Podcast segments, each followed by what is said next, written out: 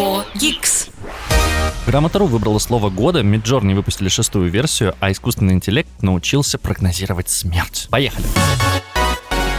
Привет, гики, это подкаст 4Geeks, я Сергей Кузнецов, и это последний подкаст в этом году, еженедельный, потому что через неделю вас ждет годовой подкаст, в котором я расскажу про все самые главные анонсы, новинки, какие-то резонансные события в мире технологий за 2023 год, поэтому не пропустите а, Подпишитесь на телеграм-канал 4Geeks, подпишитесь на подкаст 4Geeks.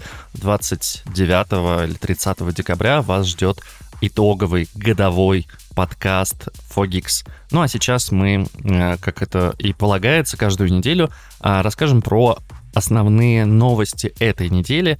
И понятно, что под конец года уровень новостей, он немножко снижается. Все же компании стараются подводить итоги, стараются не планировать какие-то громкие запуски. Тем не менее, новости на этой неделе есть, и это прекрасно. Поехали.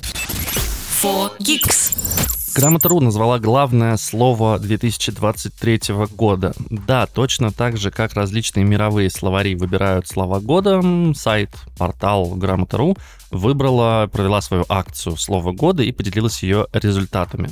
Выбор слова был сделан на основе нескольких критериев. А проанализировали данные, проанализировали частотность запросов и также была оценка экспертами. И вы не поверите, но словом года стало слово нейросеть. Да, за 2023 год именно это слово наибольшее количество раз встречалось, упоминалось в различных новостях, статьях, текстах в интернете и так далее.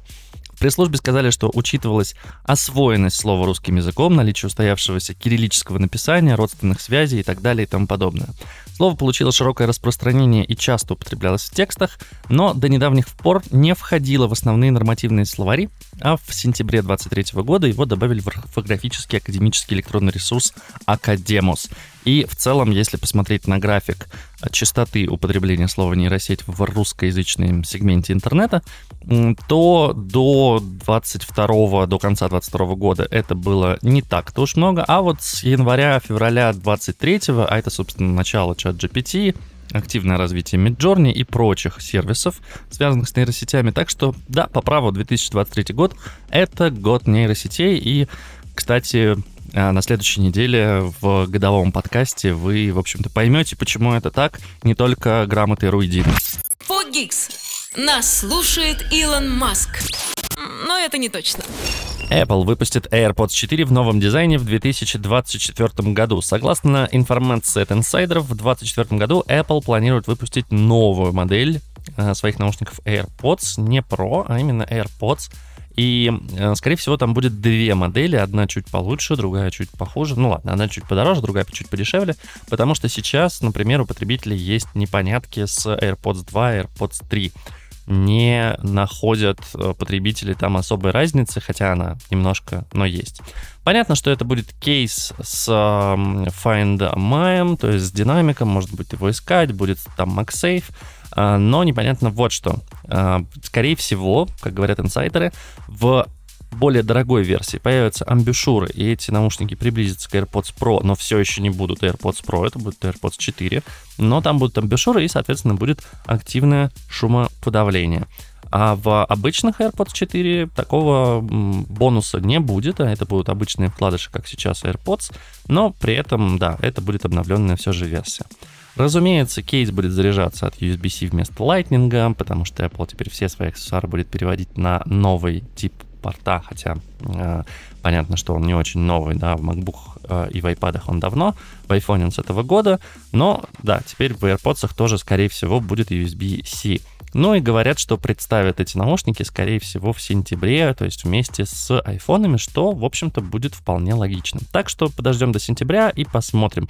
Но в любом случае я всегда рад тому, что появляются новости про гаджеты Apple. Это значит, что компания развивается, что-то делает. Ну, в общем, в случае с Apple мы об этом и не сомневались.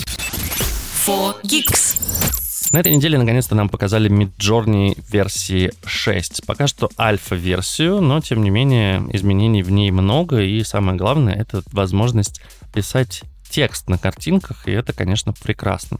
Чуть ранее Stability AI показали нам Stable Diffusion новой версии, в котором тоже можно теперь писать текст. И вообще работа Stable Diffusion и, точнее, Stability AI и OpenAI, э, простите, Midjourney, она очень сильно пересекается. Это такая гонка. То один выходит вперед, то другой выходит вперед. Вот, э, значит, предыдущий раз Midjourney вышла вперед, научилась генерировать более реалистичные картинки, потом Stable Diffusion догнал. Сейчас э, наоборот. Сначала Stable Diffusion был на первом месте, теперь Midjourney вот его догоняет. Посмотрим, э, что будет дальше. В любом случае, это пока альфа-версия, и основной все равно считается версия 5.2. Но я думаю, что за месяц-другой ребята допилят, и версия 6 станет основной в Midjourney. По-прежнему пользоваться Midjourney можно только через Discord, нет никакого API, нельзя никак подключиться, и, разумеется, есть всякие этические ограничения, которых, например, в Stable Diffusion нет. А, генерирует картинки классно. Я оставлю ссылку в описании э, к этому подкасту. Я оставлю ссылку в телеграм-канале Fogix. Можете перейти туда, покликать, посмотреть э, картинки. Очень реалистично, очень натурально. Я могу все еще заметить, что это сгенерировала нейросеть, но уже гораздо сложнее, чем в предыдущие разы.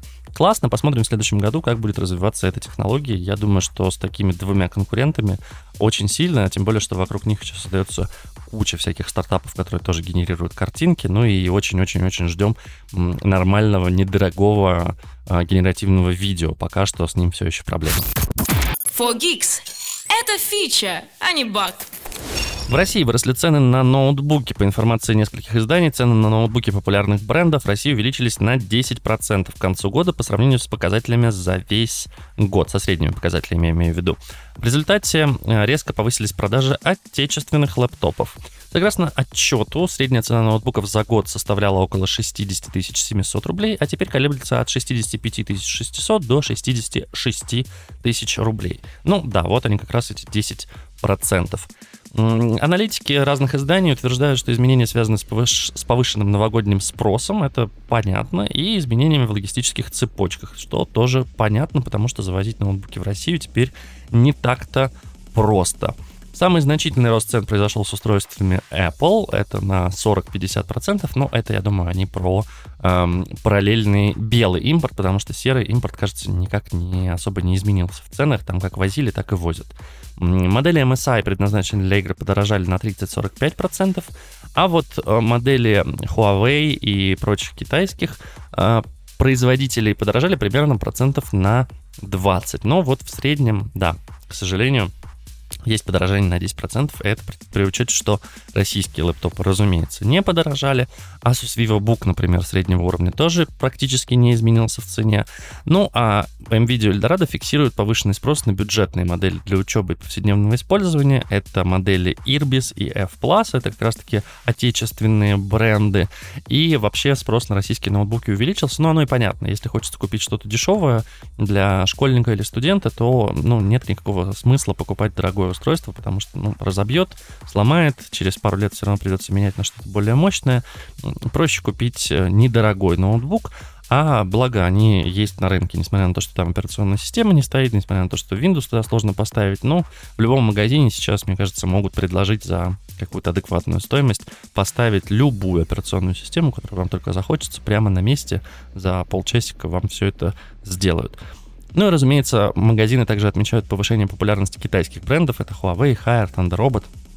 Понятно, потому что они по-прежнему не очень дорогие. Напомним, что в следующем году, скорее всего, вот аналитики, по крайней мере, нам предрекают, будет рост на бытовую технику и другую электронику в России, потому что, ну, во-первых, запасы кончились, то, что было ввезено еще там в 2022 году, во-вторых, а, логистика усложнилась, ну и курс как бы не предполагает, я имею в виду курс а, к доллару, за который все же покупается в других странах. Эта электроника, к сожалению, не предполагает, а, что это все будет дешеветь. Но давайте честно, 10% это не так много, и 10% за год это, ну, в целом, в рамках, наверное, нашей инфляции, и в целом можно потянуть. Да, это неприятно, да, это некомфортно, но, тем не менее, если ноутбуки к Новому году дорожают, это нормальная история. Посмотрим, что будет в 2024 году.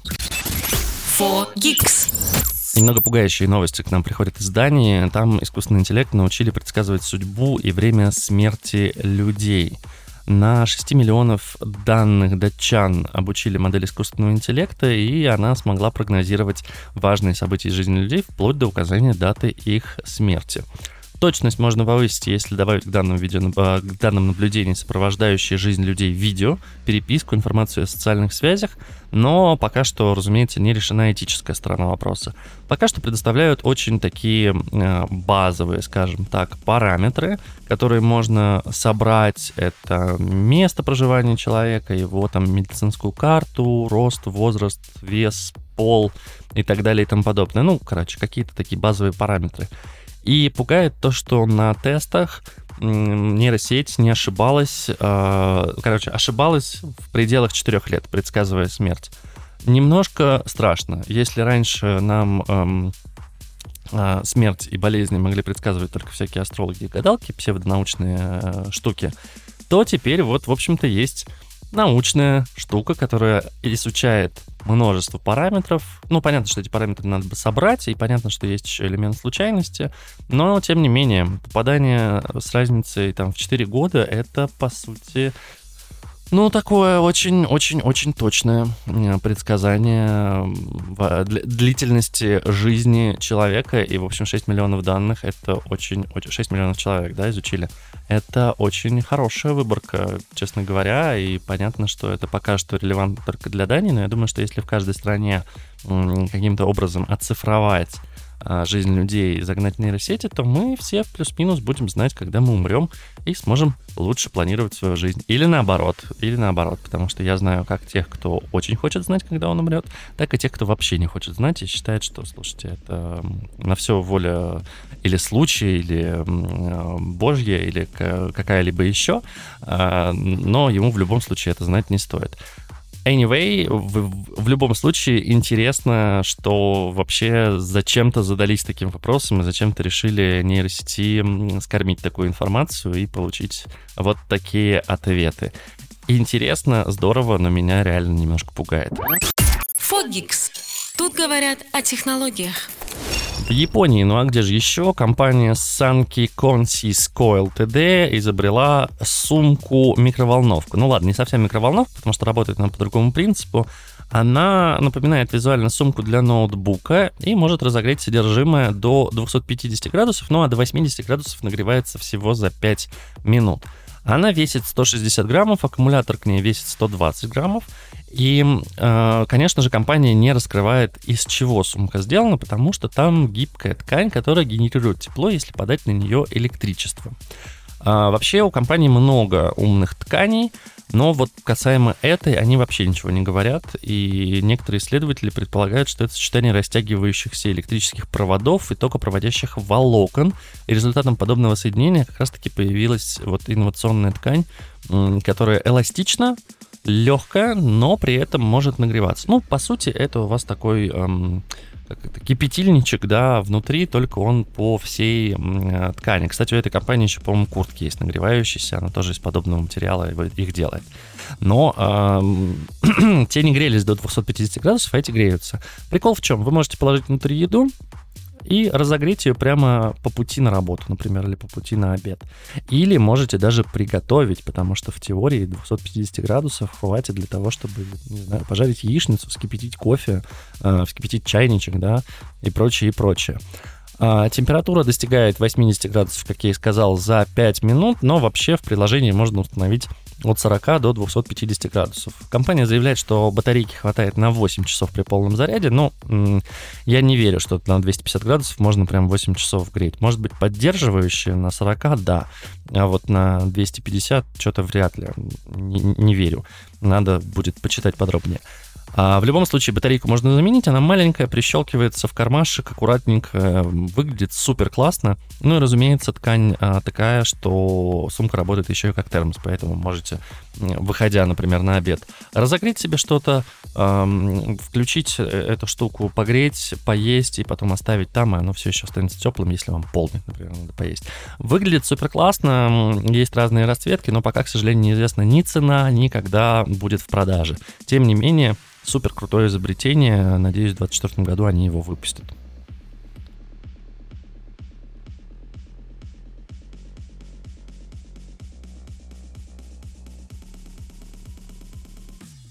НАСА с помощью лазерной системы передало видео с котиком в высоком разрешении на расстоянии более 30 миллионов километров со скоростью до 267 мегабит в секунду. В чем фишка? А, есть космический зонд а, Psyche, Psyche, не знаю, как правильно он читается, который летит к одноименному астероиду. Лететь ему еще несколько лет, но вот сейчас решили потестировать, как он передает информацию. Передал он на Землю информацию по лазерной системе связи, и получилось очень быстро. Называется система Deep Space Optical Communication, передает данные она в 10-100 раз быстрее привычных радиочастотных систем космической связи. Тест прогнали еще 11 декабря, но статью нас опубликовали только вчера. Система показала скорость передачи данных от 62 мегабит в секунду до 267, и говорят, что это сопоставимо со скоростью загрузки широкополосного интернета. Честно говоря, у меня интернет дома иногда медленнее работает, иногда 50 мегабит, в общем-то. За тестовый сеанс команде удалось передать в общей сложности 1,3 терабита данных. Для сравнения, миссия НАСА Магеллан к Венере передала 1,2 терабита за все время своего существования. Это с 1990 по 1994 год. Стоит также сказать, что во время сеанса аппарат находился на расстоянии да, почти 31 миллион километров от Земли и передавали видео в высоком разрешении длительностью 15 секунд. По ссылочке в телеграм-канале 4 вы сможете это видео посмотреть. Там видео с котиком, он играется там с лазерной указкой. По лазерной связи передали видео с котиком, который играется с лазерной указкой. Все логично. Систему э, протестировали э, и будут тестировать еще несколько раз, но пока что ученые не планируют использовать ее для передачи научных данных. Это именно пока что тест. Последний раз систему запустят в 2026 году, когда зонд будет возле Марса для гравитационного маневра, и расстояние до Земли в этот момент будет составлять 330 миллионов километров. Классно, НАСА планирует у них есть план на 2026 год, как они там протестируют систему по передаче данных на расстоянии 330 километров. Мне бы такие горизонты планирования, честно говоря. 4Geeks. Ну, немножко грустные новости под конец года. Гендиректор Activision Blizzard Бобби Котик покинет компанию 29 декабря. Он проработал в компании более 30 лет, и одна из самых, э, точнее, одна из важных вех в его жизни, последняя, э, была в компании, это продажа Activision Blizzard э, за 69 миллиардов компании Microsoft. О том, что генеральный директор покинет компанию, объявили в самом Microsoft. Э, Бобби Котик опубликовал свое прощальное письмо для сотрудников, и прямую замену ему назначать не будут. Вместо этого Microsoft перевела глав Blizzard и Activision под руководством Мэтта Бути. Это президент Microsoft по игровому контенту и студиям. И теперь под началом Бути находится аж три крупнейших студий. Это Bethesda, Activision Blizzard и Xbox Game Studios. Честно говоря, э, у Microsoft прям такая монополия теперь на игры получается, потому что это очень крупные издатели. И, в общем, если они и с таким набором не смогут как-то обогнать э, PlayStation и сделать крутые штуки под Xbox, то будут, конечно, очень большие вопросы у инвесторов. Бобби Котик был гендиректором с 1991 года. После покупки доли в компании в 2008 он организовывал слияние Activision и Vivendi Games, и это привело к созданию компании Activision Blizzard. Под руководством топ-менеджера капитализация компании увеличилась менее чем 10 миллионов долларов до более чем 70 миллиардов долларов. Ну и да, после приобретения компании, к сожалению, он покинет э, корпорацию, покинет э, Activision Blizzard и Microsoft. Microsoft он работать не будет. Сделку завершили в октябре 2023 года, ну и вот до конца года, да, он больше не будет работать в этой индустрии. Неизвестно, куда он пойдет дальше, пока что он ничего не анонсировал, ничего не сообщал. Я думаю, что есть компании, которые очень захотят видеть Бобби Котика на посту а, генерального директора, но поживем увидим. Может быть, он уйдет на заслуженную пенсию, благо деньги у него явно есть, он может спокойно отдыхать, а может быть действительно появится в каком-нибудь крупном, в какой-нибудь крупной игровой компании и будет и дальше продолжать делать индустрию классной. С ним было связано несколько скандалов, но давайте уж э, под уход человека из компании, в которой он проработал 30 лет, об этом не будем. В любом случае, Бобби Котик, спасибо тебе за все, что ты сделал для нашего детства. Фогикс. Нас слушает Илон Маск. Но это не точно. А это был подкаст Fogix, я Сергей Кузнецов. Это был последний еженедельный подкаст в 2023 году. На следующей неделе вас ждет годовой выпуск, где мы в течение, наверное, часа, а может быть чуть дольше, расскажем про все самое-самое главное, что случилось за этот год, самые главные события. Сможете включить его и спокойно нарезать салаты под веселую новогоднюю музыку и мой голос, который будет рассказывать вам о том, что же, что же было в этом году важного, классного, интересного и что изменит вашу жизнь в будущем. Подписывайтесь на подкаст Fogix, следите за новостями, интересуйтесь гаджетами, технологиями, космосом. Это все безумно интересно, и это все наше будущее, потому что без него ничего бы не было. Пока-пока. Фогикс. Включай через неделю.